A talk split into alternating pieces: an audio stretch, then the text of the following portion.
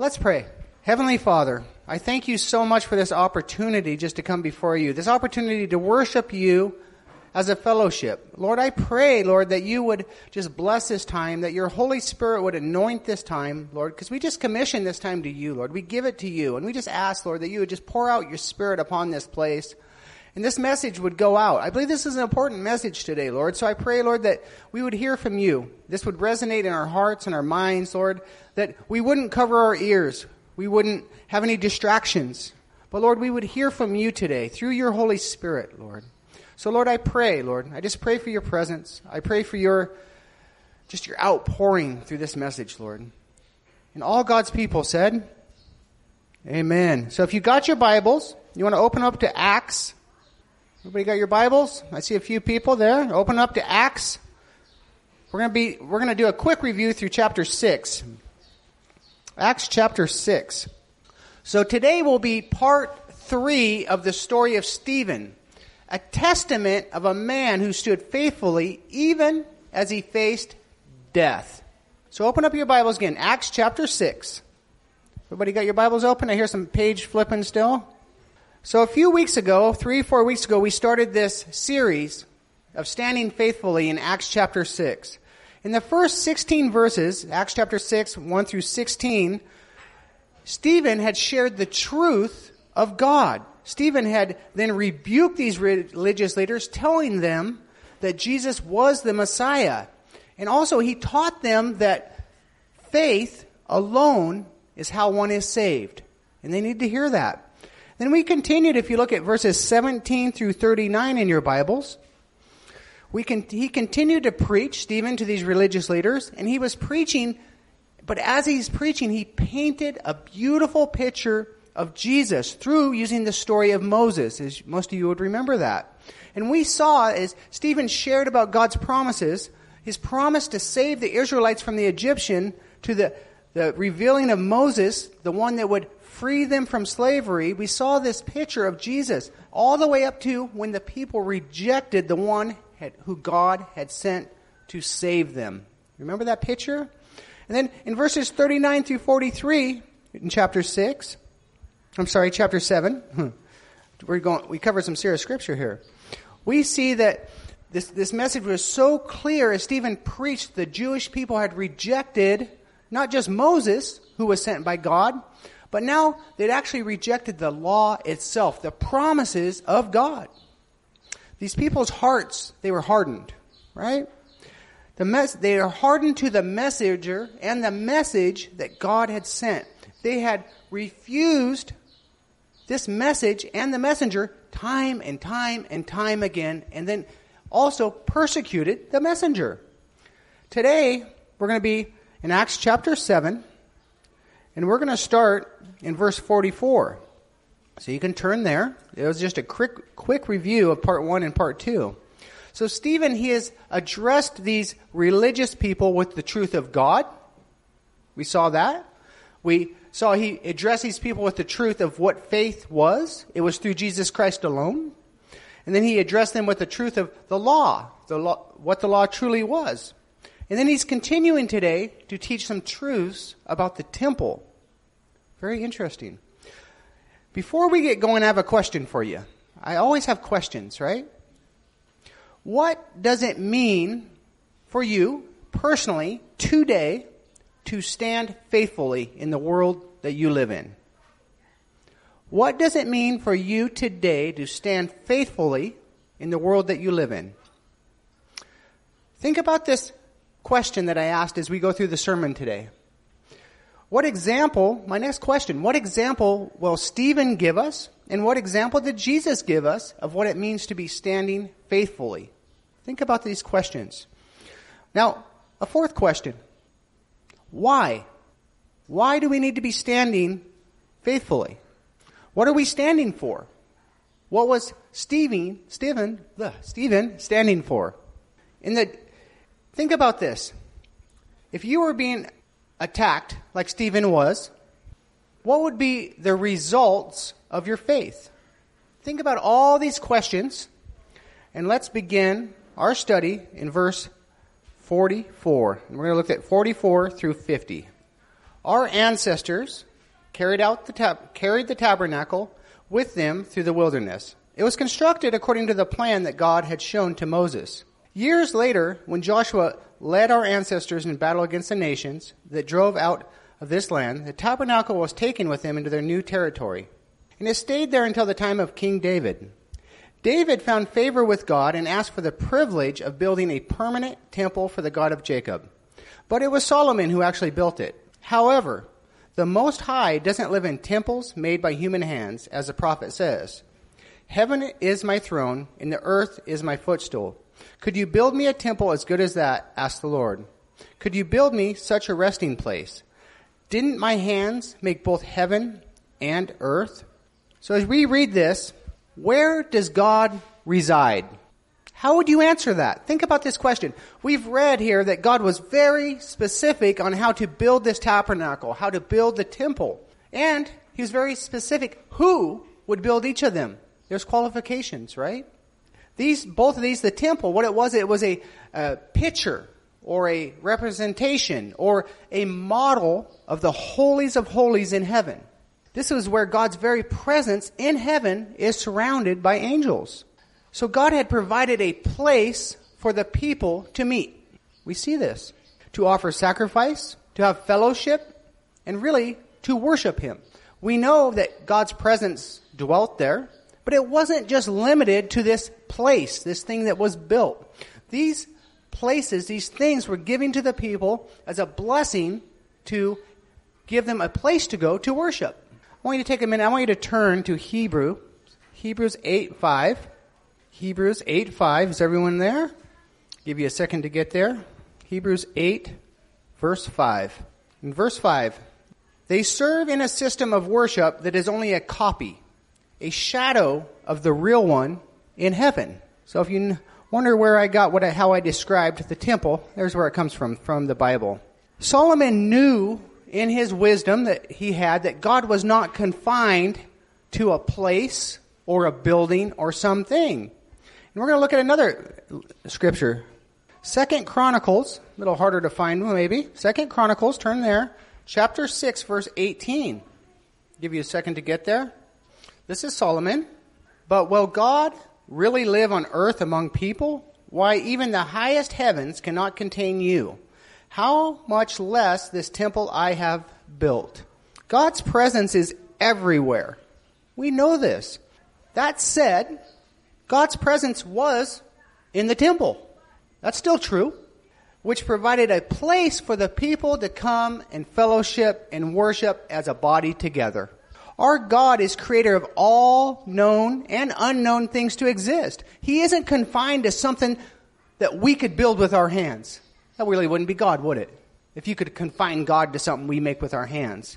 He is present everywhere and at all times. His, you know, His presence surrounds each of us, no matter the time or where we're at. When you think of the temple, maybe it's hard for some of us, but not. Today we have churches, right? We don't have, most of us, we don't go to temples. We have churches, and we gather in a church, typically on Sundays, and we come together and we worship and we study God's Word. And God's presence is here. It's in the church. It's true. We don't need to come to a building though to experience God's presence, but we are commanded to gather and worship together. So I hope you can see the difference. It's true. God's presence is everywhere. And we can experience God and worship God in anything that we're ever doing in any place. But that doesn't excuse fellowship. We are commanded to fellowship with other believers. Our church should be a place to come, a time to set aside time during the week to come and worship God. Sunday, again, is not the only time we should be reading our Bibles. It's not the only time we should be worshiping God, but it is a special time that we can come together as a community to worship. Because it is different between worshiping God by yourself in your house or your drive, and then coming together as a community with your fellow brothers and sisters and worshiping. It's a difference. It's different. So we know God's presence is with us, and we should be worshiping every day, all day, no matter where we're at. We know that. We're going to look at a lot of scriptures today. Now I want you to turn clear to Acts, all the way back. Acts chapter 2. Still, we're going to be looking at a lot of scriptures today. Acts chapter 2, verse 42. We studied this just uh, not so many weeks ago. Verse 42. All the believers devoted themselves to the apostles' teaching and to fellowship and to sharing in meals, including the Lord's Supper, and to prayer. Again, we see we are, if we are believers, we are commanded to fellowship. Are you obedient? That's what I'm asking everyone out there. Everyone that's here, everyone that's online, that's on Facebook. Are you obedient to God's Word? You have to answer the question between you and God. Are you obedient? Do you believe this is God's Word? The inherent Word of God? Do you follow it? Are you obedient? I don't read any passages that I've read in my Bible that gives any exceptions not to worship as a community. I don't say, I, I don't know any verses that say, oh, this is going on in the world, don't come to church. I don't read any verses like that ever in the Bible that gives any excuse for not coming to fellowship with other believers. In fact, it commands us during all forms of persecution to gather as a body. Let's continue in verse, back in Acts chapter 7, verse 51 through 53. After I just said that, you ready? You stubborn people, you are heathen at heart and deaf to the truth. Must you forever resist the Holy Spirit? That's what your ancestors did, and so do you. Uh, we're going to go through 53. 52. Name one prophet your ancestors didn't persecute. They even killed the ones who predicted the coming of the righteous one, the Messiah who you betrayed and murdered. You deliberately disobeyed God's law, even though you received it from the hands of angels. These religious leaders, these people, they refused to hear the message. The Holy Spirit, the Holy Spirit had brought them the truth of who Jesus Christ was. But their, their hearts were hardened. They couldn't, they didn't hear it. They refused the message. So they continued to live in fear just as their ancestors. In fact, it was more than that. In fact, they persecuted all those that were sent by God to bring this message, the good news to them. Stephen, he challenges them. He says, name even one messenger that God has sent that you didn't persecute. Name one how many they've sawed in half, how many they've killed, how many they've crucified. These very people, the very ones that Stephen was talking about to, were the ones that killed John the Baptist. The very people that Stephen was talking to are the ones that, that crucified Jesus the Christ. These very ones he was speaking to were the ones that would stone Stephen, the first martyr. These people had disobeyed the very law that had been given to them because of their fear of the world. And yet, here was Stephen in the midst of all of this a man full of the Holy Spirit, preaching the gospel, looking towards Jesus, not even fearing death itself. I said we'd be in a lot of scriptures. Turn to Matthew. Matthew chapter 12, verse 30. Anyone who isn't with me opposes me. And anyone who isn't working with me is actually working against me. As we read this story here in Acts, we see the religious leaders and we see Stephen. We see people full of anger and fear. Then we see Stephen, a man full of the Holy Spirit and full of faith. Who are you in this story? Are you the person that's full of fear? Are you the person that's full of faith? Who are you? Are you disobeying God's word like these religious leaders? Trying to silence the message that we are to be obedient to God's word? Are you a, or are you a person full of faith and full of the Holy Spirit, obediently standing there faithfully as Stephen did, preaching the word of God? Nothing, nothing of this world was going to prevent Stephen from sharing Jesus and being obedient to God's word. There's nothing of this world that's going to prevent him from that. He was full of the Holy Spirit and he was going to preach Jesus. What about you? What about you today? Are you obedient to God's word? Are you obedient to the word or what's your excuse? Because I see so many people, I'm, I'm obedient, but then they come up with these excuses. They have all these different excuses. What is your response? Are you one that has fear or faith? I, I don't see a middle ground. I just don't see a middle ground. Let's lead, let's continue to read and let's see what the way that hypocrite would respond to this. Verse 54.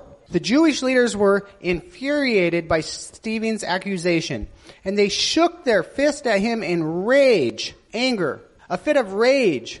The Holy Spirit has convicted these men through the preaching of Stephen. Now, many of us have, we've experienced this through a word, right? Through a sermon, through a message.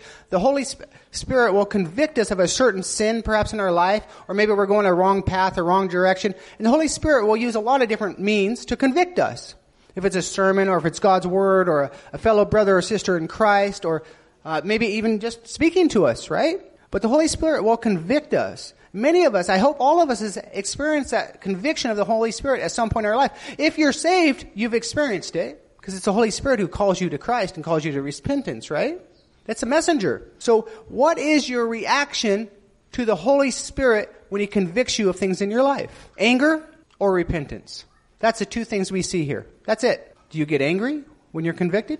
Or do you humbly repent of your sin? The believer's reaction obviously should be to repent of whatever sin that we're being convicted of and turn to Jesus. Unfortunately, more often the reaction is, just as these religious leaders, is anger and to silence the message, the messenger and the message. Even here to the point of rage. Even a believer, myself, myself included, I can react wrongly to conviction. I will fully admit it. I was talking to Christian about it earlier in this story, but also just in, in life. We see very commonly, we only see the two reactions when the Holy Spirit is convicting a person.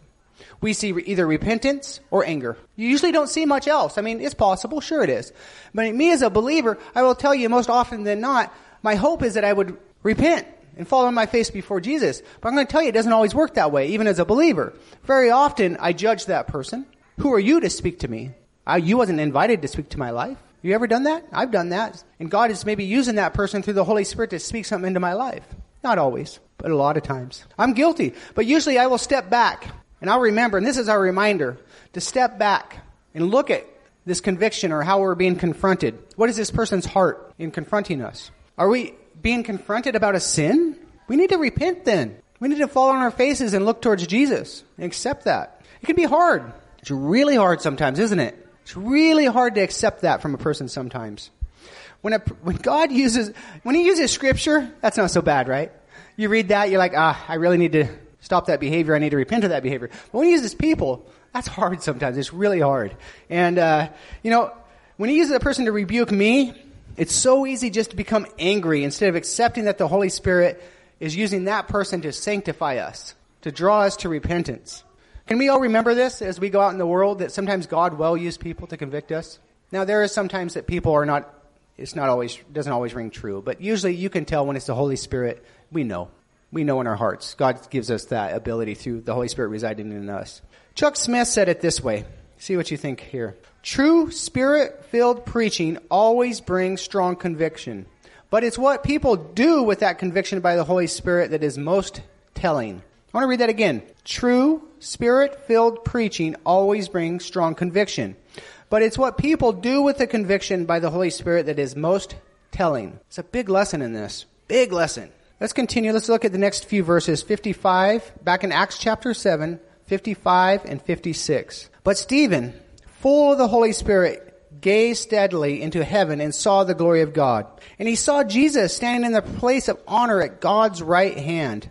And he told them, Look, I see the heavens opened and the Son of Man standing in the place of honor at God's right hand. Stephen has had a revelation. And it's amazing. There's, as you think about this revelation, there's two things going on in this story, right? First, you got the world around Stephen. Anger, fist shaking. These people, they're gonna stone him. The world is there. There's two things. That's the first one. What's the second one? You got Stephen. Inside of this world, as they're screaming and yelling in fits of rage, there's Stephen. He's not concerned about this, is he? He's, he's enduring their angers, but his focus is fa- standing faithfully looking towards Jesus.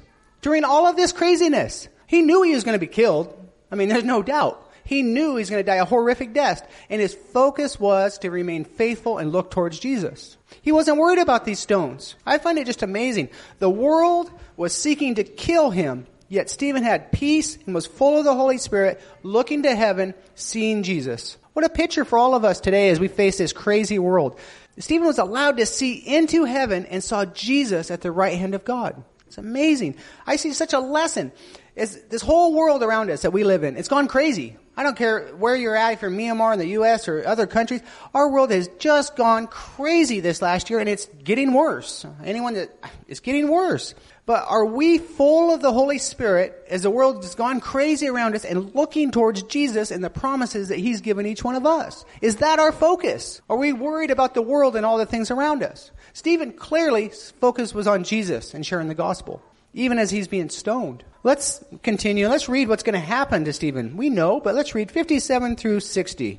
They put their hands over their ears and began shouting. They rushed at him and dragged him out of the city and began to stone him. His accusers took off their coats and laid him at the feet of a young man named Saul. As they stoned him, Stephen prayed, Lord Jesus, receive my spirit. He fell to his knees shouting, Lord, don't charge him with this sin. And with that, he died. Stephen is stoned. The, these people, they refused to listen to the message that the Holy Spirit was delivering through Stephen. They refused. Their hearts were hardened. They, they were so hardened that they covered their ears to prevent their minds, their hearts from hearing it. Could, do you see such a picture? They didn't even want to hear it, that they covered their ears. As, then they began to shout loudly to overcome the message that Stephen was preaching. Then they decided to silence the message, the messenger. They wanted to silence him.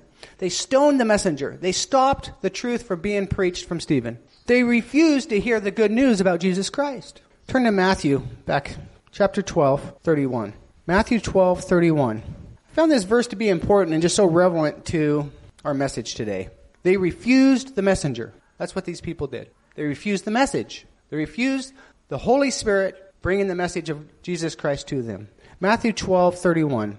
So I tell you, every sin and blasphemy can, blaspheming can be forgiven, except blaspheming against the Holy Spirit, which will never be forgiven. The only unpardonable sin, refusing the message of Jesus Christ that the Holy Spirit brings. It's interesting, just as today is the world we live in. When the Holy Spirit convicts someone of their sin, so often people just refuse to hear that truth. And they just, do they usually just turn away and go about their lives? Is that how people react to the message typically? When you share the gospel, or I should say when the Holy Spirit convicts a sinner of its, of that person's sin, do they t- typically just turn their head and go the other way and not worry about it? It's not typically the reaction, is it? I think so often, as we've seen today, that when people are convicted of their sin by the Holy Spirit, they react in ang- anger. As you could read in the New King James, as the message was delivered by the Holy Spirit through Stephen, it says that the message cut to the heart. what it says? Cut to the heart. This was conviction from the Holy Spirit. It cut to their heart. I believe these people heard the truth in some which way. It cut to their heart. They knew in some which way. But they refused. They refused the message and the messenger. When the Holy Spirit speaks to a person and they are convicted, they either respond in repentance or anger. These people didn't want to hear the truth. They didn't want to be faced with the truth. So they did everything possible to silence the message. And the same thing happens to us today, doesn't it? It still happens today.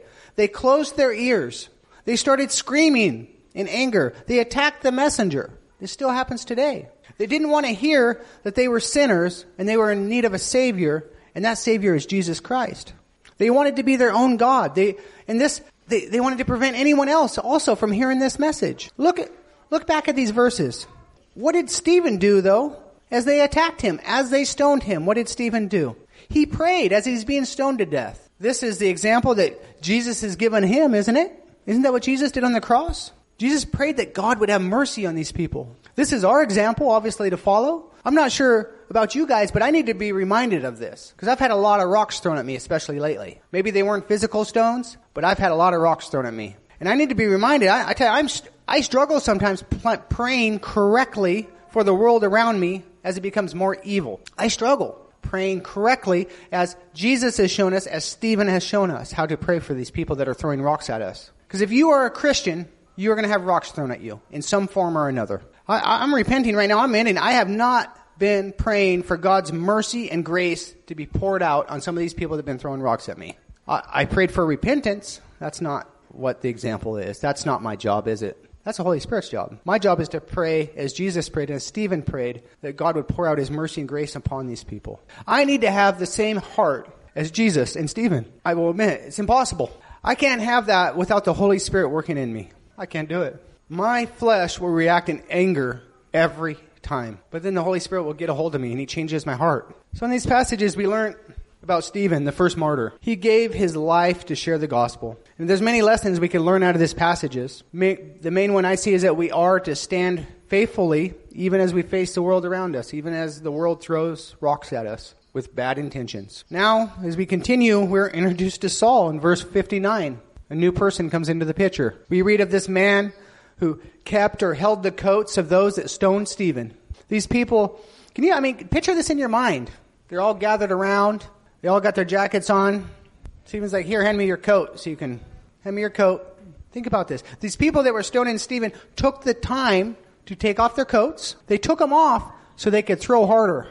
I mean, you think about you had a big jacket on, you're trying to throw a big rock. You want, I mean, if I had a jacket on, that's the first thing you're going to do, right? I mean, it just makes sense. You're going to take it off. Then you're going to grab that rock so you can throw it as hard as you can. They didn't want to be restricted by their outer clothing. And as this is taking place, Saul is there, offering, encouraging them to remove their clothing so they can throw the stones even harder at Stephen. Saul is not only endorsing this stoning, but he's encouraging it. This hatred, it's building. And we're going to read more about it in the next many weeks as the persecution begins. But as I think about this, this story about Saul, which we know as Paul, as he, you know, as this is written here, I, I'm sure that Paul knew this was written about him. He allowed it, I'm sure. I mean, maybe he could have said something. I don't know. I mean, can you imagine someone writing a story about you as a Christian and putting in the story, your testimony, the dirtiest, nastiest, worst thing you've ever done in your entire life out there? How would you, would you want that? I wouldn't want it. I would not.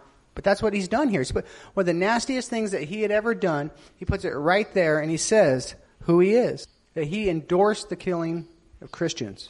There's so much hatred beginning now here in Saul's heart for the Christians as he's just a zealot. It's interesting how we were talking that we can experience this kind of anger in our world today for from people from people that's rejected God, that from people that the Holy Spirit has brought conviction on, the anger that comes forth, they either anger comes out or repentance. Just this last week I experienced this kind of anger from a person. They I don't know what's going on exactly with this person, but I know this that they've walked away from their faith. I know that the Lord has convicted that person and they have not repented. In fact, they've reacted in anger. And it's interesting whenever they see a person they know that would bring conviction, anger is going to come forth. And when I walked in there, I got accused of things that I'd never even heard of. And they just started yelling at me and just throwing accusations after accusation after accusations. And it was so outlandish and it was just crazy talk. It was like insane person screaming at me. Didn't even make sense. But the anger was so thick and so bad, I could feel it in the air. How do you respond to this? I mean, here Stephen's getting rocks thrown at him. He's getting this kind of, this is the stuff that Stephen was dealing with. I wasn't getting physical rocks, but I was getting words, accusations thrown at me. I mean, it was just pouring out on me, just like, it was just Satan. I mean, every accusations he could even think of, just, just anger and fits of rage. It's what it was. How do you react to a person like this in our world? Because we as Christians will face it. A person so full of hate and rage just because I have placed my faith in Jesus Christ. I, I pray when I'm in this I pray for the Holy Spirit to do what I can't do. Because I, I just need to continue, as Stephen did, just to look towards Jesus and pray for the Holy Spirit. Jesus and Stephen, he left these men to God. He didn't convict them. He left the men to God. He prayed for God's grace and mercy to be poured out on these people. This is hard to do by while you're being attacked, isn't it? It's hard to do when you're being attacked for your faith. But God can do, the Holy Spirit can do for us what we can't do. We can have the heart of Christ in us. We can have the same heart that Jesus had. Let's finish up with the three more verses. We're going to just begin chapter 8 because it kind of ties together. Chapter 8, verse 1. Saul was one of the witnesses and he agreed completely with the killing of Stephen. A great wave of persecution began that day, sweeping over the church in Jerusalem. And all the believers, except the apostles, were scattered throughout the regions of Judea and Samaria. Some devout men came and buried Stephen with great mourning. But Saul, was going everywhere to destroy the church. He went from house to house, dragging out both men and women to throw them into prison. So we know Saul, he was in complete agreement of the stoning. Then he goes and he persecutes the church. We're not going to, that's a different message altogether. But it, so it begins. I do find the wording interesting as you look at this. As I, I spoke earlier, the passage says that Saul agreed completely. Agreed completely. Why is that in there like that? Because I think we see we see the redemption of Saul later. I want to read a couple more passages as we, we continue. Turn to Acts 26, 10 and 11. This is Paul talking now. Indeed, I did just that in Jerusalem. Authorized by the leading priest, I caused many believers there to be sent to prison, and I cast my vote against them when they were condemned to death. Many times I had them punished in the synagogues to get them to curse Jesus. I was so violently opposed to them, I even chased them down in foreign cities. We're going to see a redemption story, but I want you to realize this is Paul sharing his testimony of how sinful he was. A lot of questions I asked today, if you remember at the first part of the message. There's like five or six questions I asked. And I pray that the Holy Spirit would speak to you and apply some part of this message to your life that you'd be able to answer these questions. The main question I ask is, are you standing faithfully and being obedient to God's Word? Can you answer that honestly? Are you standing faithfully and being obedient to God's Word? Or are you reacting to the Holy Spirit's conviction with excuses and anger. Pretty much either way. I'm going to close with a passage. I don't have a big closing. I just hope the Holy Spirit would speak to you and speak something into your life. But I do want to close with Matthew chapter 10, verses 16 through 19. As we talk today about the stones being thrown at us, as we go out and we stand faithfully in this fallen world, and the world is just going crazy around us. We knew this was going to happen. This isn't a surprise. Matthew chapter 10, verse 16. Look, I am sending you out as sheep among wolves. So be as shrewd as snakes and harmless as doves. But beware, for you will be handed over to the courts, and you will be flogged with the whips in the synagogues. You will stand trial before the governors and kings because you are my followers. But this will be your opportunity to tell the rulers and other unbelievers about me. When you are arrested, don't worry about how to respond or what to say. God will give you the right words at the right time. For it is not you who will be speaking, but it will be the Spirit of your Father speaking through you. That's our hope. Please pray with me. Heavenly Father, I just thank you for this message. As I read this, Lord, and I just see the world we live in as the time is drawing nearer and nearer. Lord, I know that's a cliche in sorts, but Lord, that we are seeing things happen around us that we've never experienced before. Lord, I pray, Lord, as Christians, that we would stand faithfully. No matter what is going on in the world around us, we would not forsake your commandments through your word, our Bibles. There's so many different things in here, but one is fellowship. One is gathering of the believers, corporate worship. You've commanded us to worship corporately. So Lord, I just pray that we would continue to be obedient to your word. The Lord, we would continue to seek after you. We'd continue as the stones are being thrown from all directions, as people are attacking us and the anger of this world is around us, that we would stay focused, looking into the heavens, towards the heavens, looking for you, looking upon you. And Lord, when you do convict us, your Holy Spirit convicts us, whatever that would be, Lord, we'd respond in repentance, humbly coming before you,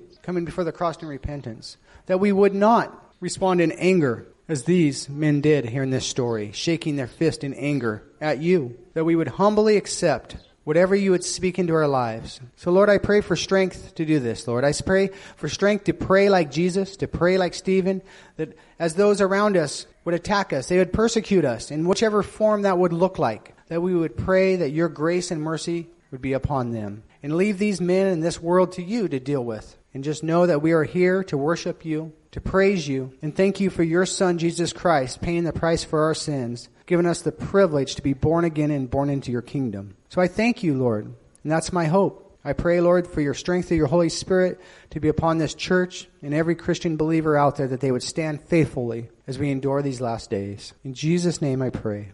Amen.